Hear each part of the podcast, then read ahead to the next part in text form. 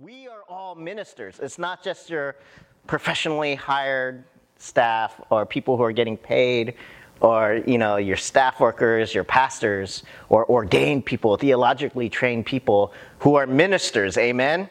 It's all of us are ministers and servants of the church. Uh, everyone say, we are ministers. We are, are ministers. Amen. So I was just reminded of that this morning that, oh, man, why am I stressed? I, I'm about to bring the word, and, and I'm stressed out. And and it came down to one thing. Erica's not here. Erica is not here. So all the little things that she gets done, like printing and all of that, uh, didn't get done. So uh, I was rushing to do stuff. So if you ran into that, my, like, A D D, I'm stressed, don't talk to me, I apologize. um, but we are all ministers. We are all ministers. And if you go to the top of uh, Second Corinthians four, uh, chapter one, which is six verses before our passage starts, uh, Paul says, therefore, since through God's mercy we have this ministry, we do not lose heart. Because of God's mercy, we have this ministry, and we do not lose heart. And like I said before, you may think, oh, it's just the preachers he's talking to. It's just the professional ministers, right? It's just the staff people he's talking to. No, we are all ministers. We all have this ministry. We are the church. And that's one of the values of Renew is, we believe strongly in lay leadership, right? We believe strongly. You may think, oh, Dave's just letting, wanting, inviting us to do things because he's lazy. No, it's actually, we are supposed to be doing the ministry of the church. We are building the kingdom of God together. Amen?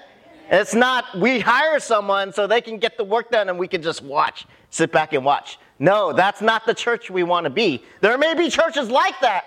But if you come to Renew, we all carry the ministry together. Amen? We are carrying the ministry. We're all ministers. And so when Paul is writing to ministers, we all must listen because he's speaking to you. He's speaking to me. He's speaking to all of us. Do not lose heart. Because some of us may feel unqualified, or some of us may feel like we don't have the talent. We don't have the skills. We have nothing to offer. Like, who am I to minister to anyone? I need to be ministered to, right? Or I've sinned so much. My past is so full of things. Or right now I'm in such a hole of despair. There's no way God can work through me. There's no way that I can love someone else. I have no capacity to love. And Paul is saying to you, do not lose heart. Do not lose heart. Amen? Amen. And then further down in six, for God, he's encouraging us, for God who said, let light shine out of darkness, made his light shine in our hearts to give us the light of the knowledge of the glory of God in the face of Christ. Somebody, everyone say, we are all containers. We are all, we are all containers. We are all built to hold something. Amen? Amen? We are all built to hold something. And the beauty of this all is that God, in this passage, Paul is saying, look at God's glory, right? Look at the amazing power of God. The amazing power of God is actually in you. We are all containers. You are all containers, and you're holding the glory of the knowledge of God that's in, reflected in the face of Jesus Christ, and that power, that glory is in you. We are all ministers. Do not lose heart. Do not lose heart. But we have this treasure in jars of clay to show that this all-surpassing power is from God and not from us. Is from God and not from us. I'm getting so hot, these are fogging up. Um, so Paul is working with two images here. And these two images, we can go back to Genesis one, two, and three to creation, the, the creation story. And the image is uh, clay or earth and light, right? In the beginning, God said, let there be light.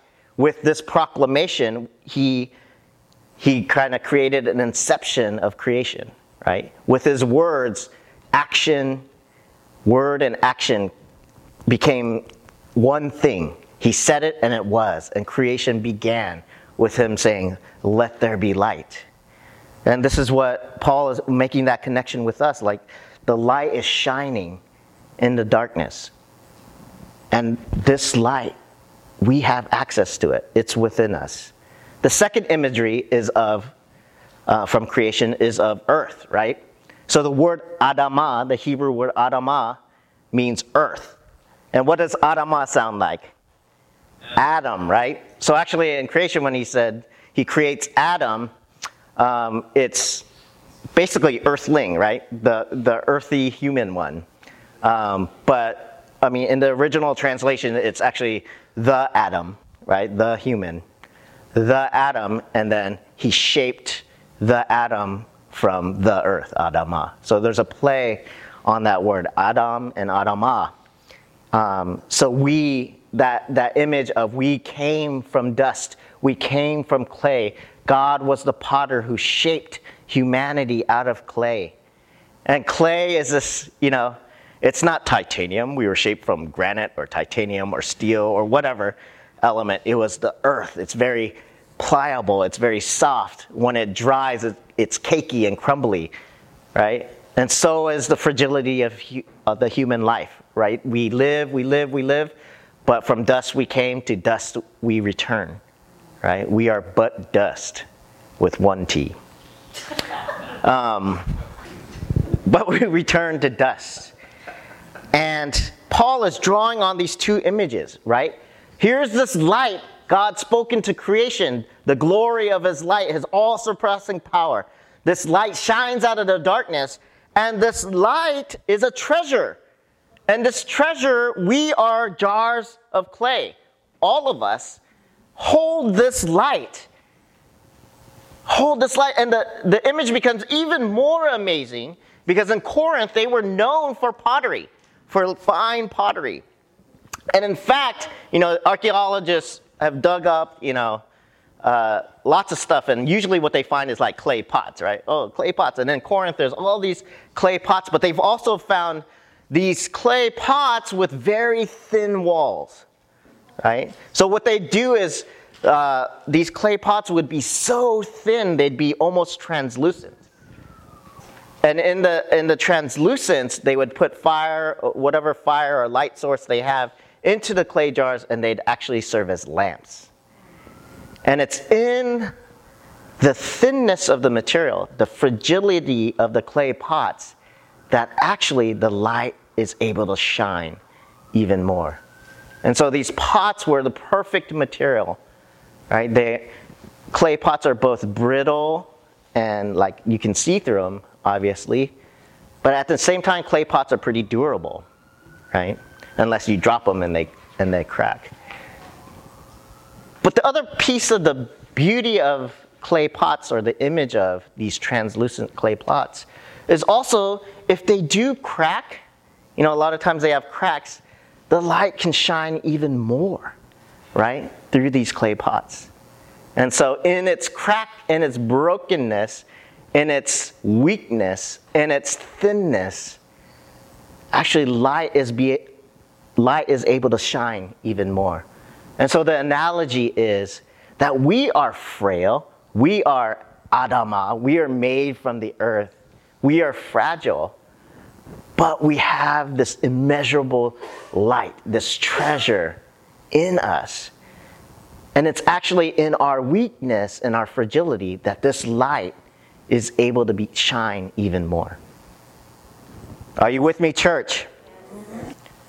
We are hard pressed on every side, but not crushed, perplexed, but not in despair, persecuted, but not abandoned, struck down, but not destroyed, we always carry around in our body the death of Jesus, so that the life of Jesus may also be revealed in our body.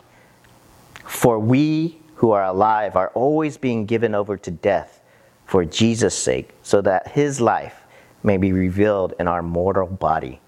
So then death is at work in us, but life is at work in you. The longer that I follow Jesus and study scripture and kind of am in the ministry, the more I learn that it's actually out of my vulnerability and, and my humanity where God is able to do the most work. Amen. Which is funny because I spend most of my time trying to prove myself, right? Trying to seem competent, trying to say the right things, trying to show off my resume, trying to be like, I got this, you know, I can handle this. And um, and actually, the re- that's counter, it's counterintuitive, but it's in my vulnerability times when I've kind of been like, I actually can't do this. Will you help me? Or I'm incapable of this, or kind of showing the cracks in my armor. But like that the light is able to shine even more. And when I look at this more deeply, oftentimes I think it has to do with relationality and mutuality and connectionality. Because when we think about witness, what makes a good witness to people out there, sometimes we focus in on the rules, right? What does it look like to be a good Christian? What does it look like to show people that we are this and this and this? And that's good. It's important to show people we have integrity, we have character, right? We love and stuff like that. Um, but it's not just about the rules. And let me go back to the garden uh, to point this out. I think sin, like what was the original sin in the garden? Paul and I have been talking about the garden a lot, but it's it's good to look back to to creation. But what is the original sin in Scripture? Is it that God said this? He made this rule, and it doesn't make sense. Like, why is that rule? It's a house rule. Probably like what kids think of when parents make rules. Don't go through that door over there.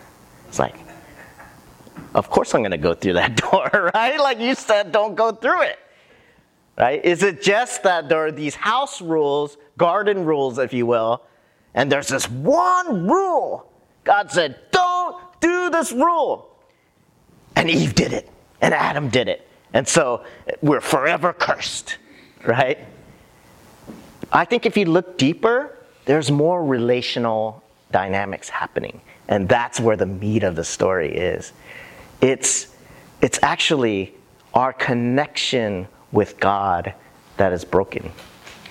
Because what, what happens when God, you know, when he finds out or hears this, they eat from the fruit, whatever. He's looking in the garden. He's like, where are you, Adam, Eve? Where are you guys? Right? We're used to walking together. We're used to talking together. Aren't we going to hang out? Aren't we going to kick it in the garden today? And we speak so freely. We're in such an intimate relationship. Where have you guys been? And what does it say? They're in hiding. And actually, they were ashamed because they were naked, right? And if you kind of connect that, the nakedness to vulnerability, right? Being open, being intimate. They they hid themselves with clothes, and they hid because they were ashamed. And I think more than breaking the rule, the thing that separates us from God is when we let that shame of disobedience overtake us. That's that's the voice of Satan, right? The shame says, well, I can't come back. Right? I can't talk to God. I can't be with God because I did this thing. And we take it upon ourselves, right? And we start to add armor to our clay, right? Oh, I feel vulnerable. I feel brittle. If I drop, I might crack. And in fact, I feel this crack happening. Let's put some sealant on that. Here, let's add some, let's upgrade to titanium, to whatever hard... Uh, substance. What's the hardest substance? Let's just put metal plates on us, and we'll put weapons so that no one will see, even God. I will hide my weakness. I will hide the places that I'm wrong, that I'm bad, that I'm broken. I will hide the place, because if I let that place, that open, vulnerable place open, everything is just going to ooze out, and I'll become nothing. Amen? Amen? And God is like, where are you? Where are you? And I think the correct, resp- or the not the correct response, but the response that God is looking for is for us to turn back and say, I'm, we did this, I'm sorry, but I feel so far from home, and I want to be back in your good graces. And in that place, God, in his mercy and his grace, embraces us. Amen? And this is what he's saying is, stop writing your resumes. Stop armor plating yourself, right? Because it's actually when you're vulnerable that you're able to, I'm able to connect with you. And in your shortcomings, I'm able to use you. And as you witness, people see me, right? When you're vulnerable. Does that make sense? And that's what Paul is saying. We have these things in clay jars so that people don't see our like toughness, but people see God's glory, amen, at work in us.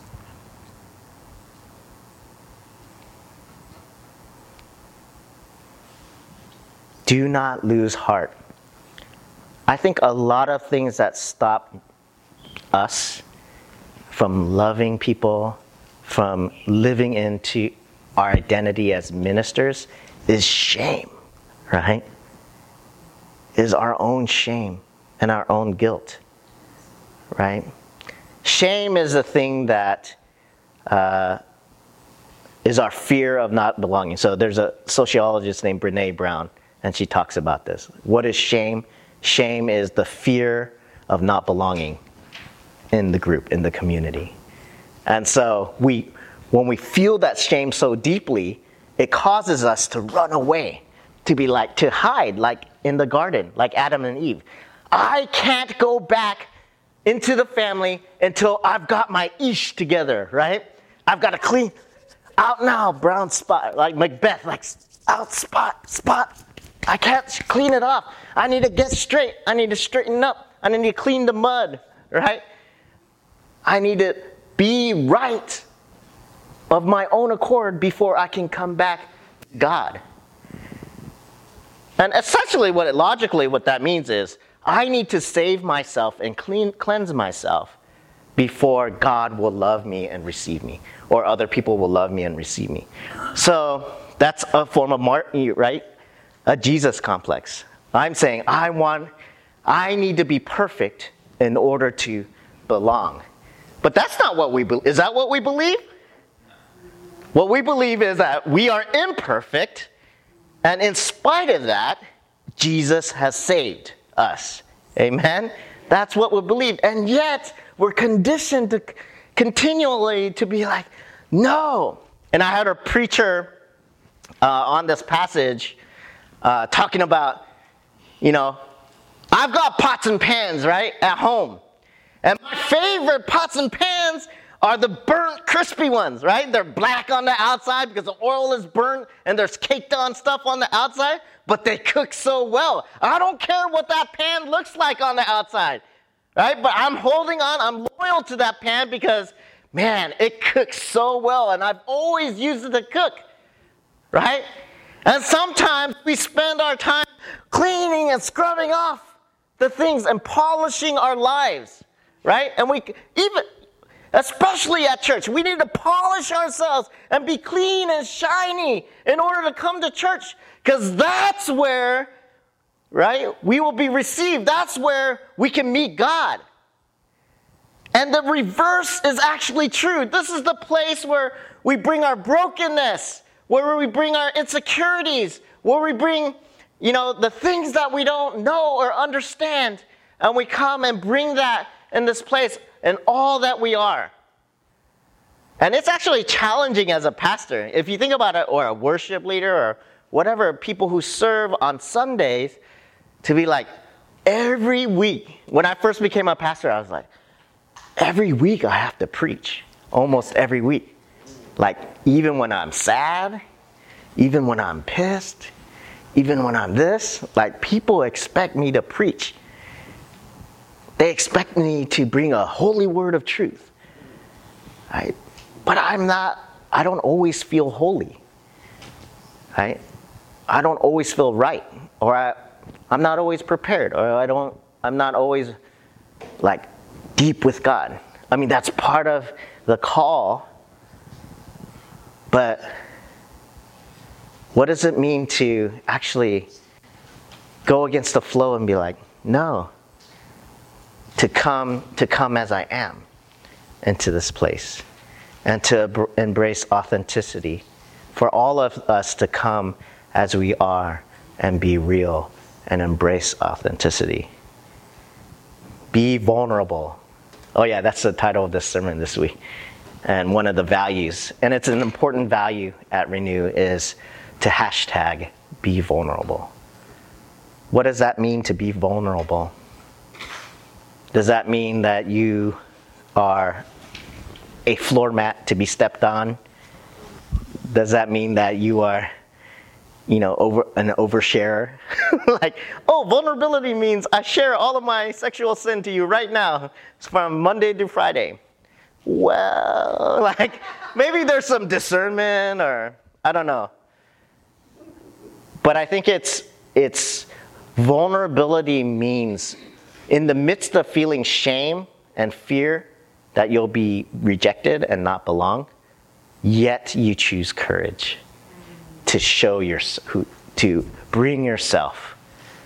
So like a relationship, uh, like a relationship, like both people may be afraid that the other person doesn't want to be together or hang out or spend time.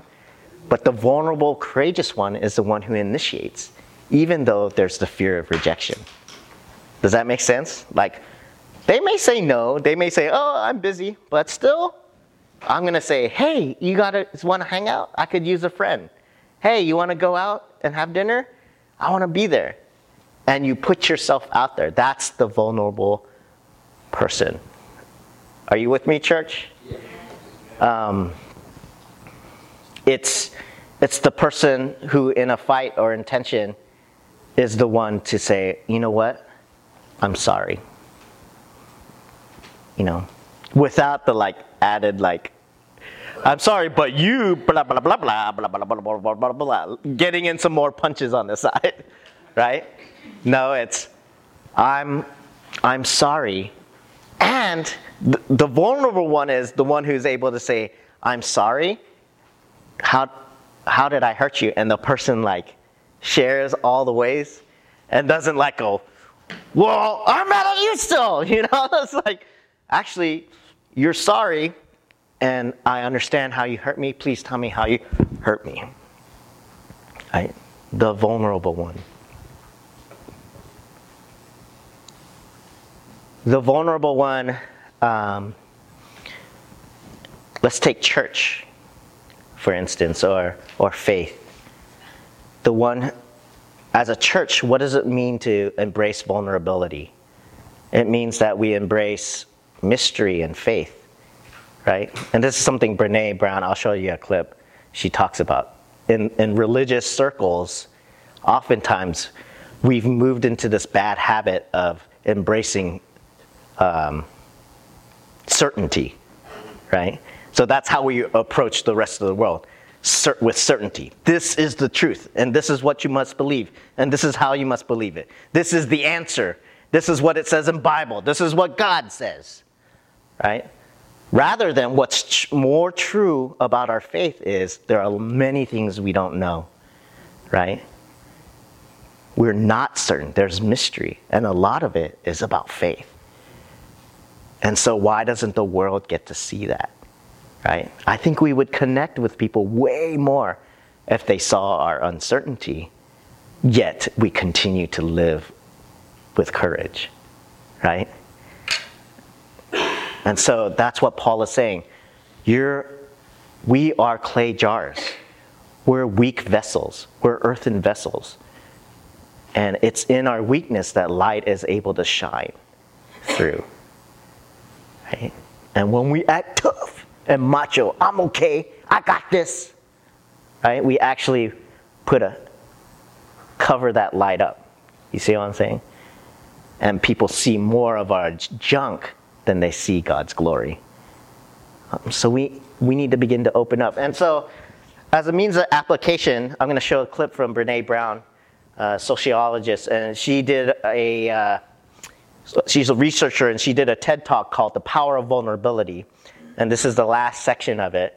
And just as context, she was she went on a goat trail of research because she was wondering, like, how do how do people connect, like how, what is connection about, and what makes what's the difference between people who are able to connect and overcome their shame and fear of not belonging and have a healthy sense of self. And she put her finger on wholehearted people, what she called wholehearted people. They had this kind of it thing, um, to feel comfortable in who they were and able to show kindness to themselves, so they were able to show kindness to others and live in a whole in a whole way. And then she she further was like, so what makes wholehearted, what's the X factor in wholehearted people? And the X factor in wholehearted people was actually courage and vulnerability, the willingness to be vulnerable. Like I said, the, the willingness to take put yourself out there, even though you might be rejected. That's vulnerability. And she's saying people who are vulnerable actually live happy lives. And um, and so we'll show the clip. What are we doing with vulnerability? Why do we struggle with it so much? Am I alone in struggling with vulnerability? No. So this is what I learned. We numb vulnerability. When we're waiting for the call, it was funny. I sent something out on Twitter and on Facebook that says, how would you define vulnerability? What makes you feel vulnerable? And within an hour and a half, I had one hundred fifty responses. Because um, I wanted to know, you know, what, what's out there. Having to ask my husband for help because I'm sick and we're newly married. Um, initiating sex with my husband. Initiating sex with my wife. Being turned down. Asking someone out. Waiting for the doctor to call back. Getting laid off. Laying off people. This is the world we live in. We live in a vulnerable world. Um, and one of the ways we deal with it is we numb vulnerability. And I think there's evidence. And it's not the only reason this evidence exists, but I think that there, it's a, a, a huge cause.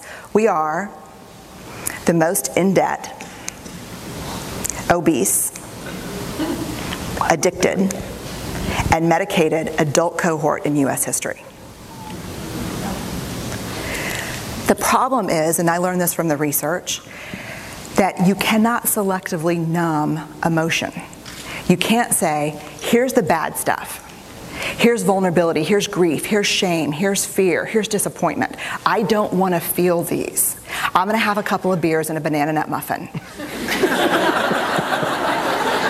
I don't want to feel these. And I know that's no, I know that's knowing laughter. I, I hack into your lives for a living. I know that's, God. Um, you can't numb those hard feelings without numbing the other affects or emotions. You cannot selectively numb. So when we numb those, we numb joy. Mm. We numb gratitude. We numb happiness. And then we are miserable and we are looking for purpose and meaning. And then we feel vulnerable. So then we have a couple of beers and a banana nut muffin. And it becomes this dangerous cycle. Um, one of the things that I think that we need to think about is why and how we numb. And it doesn't just have to be addiction. The other thing we do is we make everything that's uncertain certain. Religion has gone from a belief in faith and mystery to certainty. I'm right, you're wrong, shut up. That's it. Just certain. The more afraid we are, the more vulnerable we are, the more afraid we are. This is what politics looks like today. There's no discourse anymore. Mm. There's no conversation. There's just blame. You know what blame? You know how blame is described in the research? A way to discharge pain and discomfort. Mm. We perfect.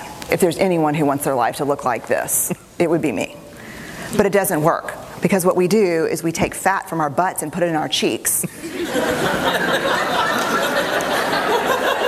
Which just, I hope in one hundred years people will look back and go, wow. You know? um, and we perfect, most dangerously, our children. Let me tell you what we think about children. They're hardwired for struggle when they get here. When you hold those perfect little babies in your hand, our job is not to say, look at her, she's perfect. My job is just to keep her perfect, make sure she makes the tennis team by fifth grade and Yale by seventh grade. That's not our job. Our job is to look and say, you know what? You're imperfect and you're wired for struggle, but you are worthy of love and belonging. Mm. That's our job. Show me a generation of kids raised like that, and we'll end the problems I think that we see today. We pretend that what we do doesn't have an effect on people. We do that in our personal lives. We do that corporate, whether it's a bailout, an oil spill, a recall. We pretend like what we're doing doesn't have a huge impact on other people. I would say to companies, this is not our first rodeo, people. We just need you to be authentic and real and say, we're sorry, we'll fix it. But there's another way, and I'll leave you with this. This is what I have found. To let ourselves be seen, deeply seen, vulnerably seen. To love with our whole hearts, even though there's no guarantee. And that's really hard, and I can tell you as a parent, that's excruciatingly difficult. To practice gratitude and joy in those moments of kind of terror when we're wondering, can I love you this much? Can I believe in this as passionately? Can I be this fierce about this? Just to be able to stop and, instead of catastrophizing what might happen, to say, I'm just so grateful, because to feel this vulnerable means I'm alive. And the last, which I think is probably the most important, is to believe that we're enough. Because when we work from a place, I believe, that says, I'm enough, then we stop screaming and start listening. We're kinder and gentler to the people around us, and we're kinder and gentler to ourselves. That's all I have. Thank you. When I was uh, just graduated from college, one of my mentors, uh, he said, "You're a tiger," right? And I was like, "Yeah, I'm a tiger." And this was at a time when I was kind of, I was a poet, I was creative, and I didn't know if I fit into the leadership culture that I was in, uh, the staff culture. And uh, he was encouraging me, and he was saying, actually, you're a tiger, and a tiger is very powerful and unique and colorful, and um, I think you can be really powerful in ministry, but you're a wounded tiger. And I was like, a wounded tiger? And he said, you know, when a when an animal is caged and it's wounded, it's actually more dangerous, right? Because you come around the cage, it's cornered, it's hurt, and it would actually strike out. And he says, when I look at your life, David, when I look at your interactions and your relationships, you're a wounded person. And and your mode, your your most common mode is defensiveness. You strike out before before anything, when you feel A, a small threat, and that needs to be healed in you. And this is a message I want to speak specifically to the men and boys in this house. I think on the one hand we have a hard we have a hard road, because there are not a lot of avenues where kind of we're encouraged to be vulnerable or to share or to talk out feelings from an early age. Maybe you were raised really well, but from an early age, we're given that kind of toxic masculinity. Like, if you're crying, stop crying. Don't cry. Be tough. And from that point on, like, we've kind of learned to take these, like, wild emotions, like anger and frustration, and just kind of bottle it up. And it just builds and builds and builds, right? And there's no healthy outlets like talking and relationship and vulnerability So we turned to, like she said, uh, bran muffins, not bran muffins, muffins and and beer, right? We turn to addictions, whether that be through our sexuality, pornography, or whatever. We turn to our addictions, and those become outlets for these complex emotions that we feel. And it's harder to just open up and have friends. And that's why Janice was like, you need friends. You need guy friends. I'm like, I don't need guy friends. Right? I just need sports and competition. Right? And so that's why you're dying inside. Ah! And then another mentor of mine, a woman, I was like, yes, I've I have this rage in me. You know, I've struggled with this anger and this kind of insecurity my whole life, and this sense of belonging, like I don't fit in, I don't fit in, and just I feel like this little kid in a steel like chamber, just pounding on the walls inside. But outside, I'm just like this calm person. And I said, I need to kill that, you know, because that's what, that's what like my disciplers used to say, kill that little beast in you, kill the animal in you. And she said something that has changed my life. She said, you don't need to kill the beast in you, you need to embrace the monster, because that's you. You need to love that person in you, right? Stop trying to, you know, beat it down, but love. Because when you're able to show kindness and love for yourself is when is when you're able to turn and love others. Amen? And that's what we believe at Renew. It's about relationships. Our witness, our ministry, it's about authenticity and coming, you know, coming at people in real ways with all that we are. Because when we come in those open ways, people are able to see Jesus, right? And they're also able to relate to us, right? They don't want to relate to some weird image of perfection. They can't relate to it. And it actually, they can never see God in our perfection, right? But we have this power in clay jars. And so my challenge to us, Renew, is to go out and be hashtag vulnerable.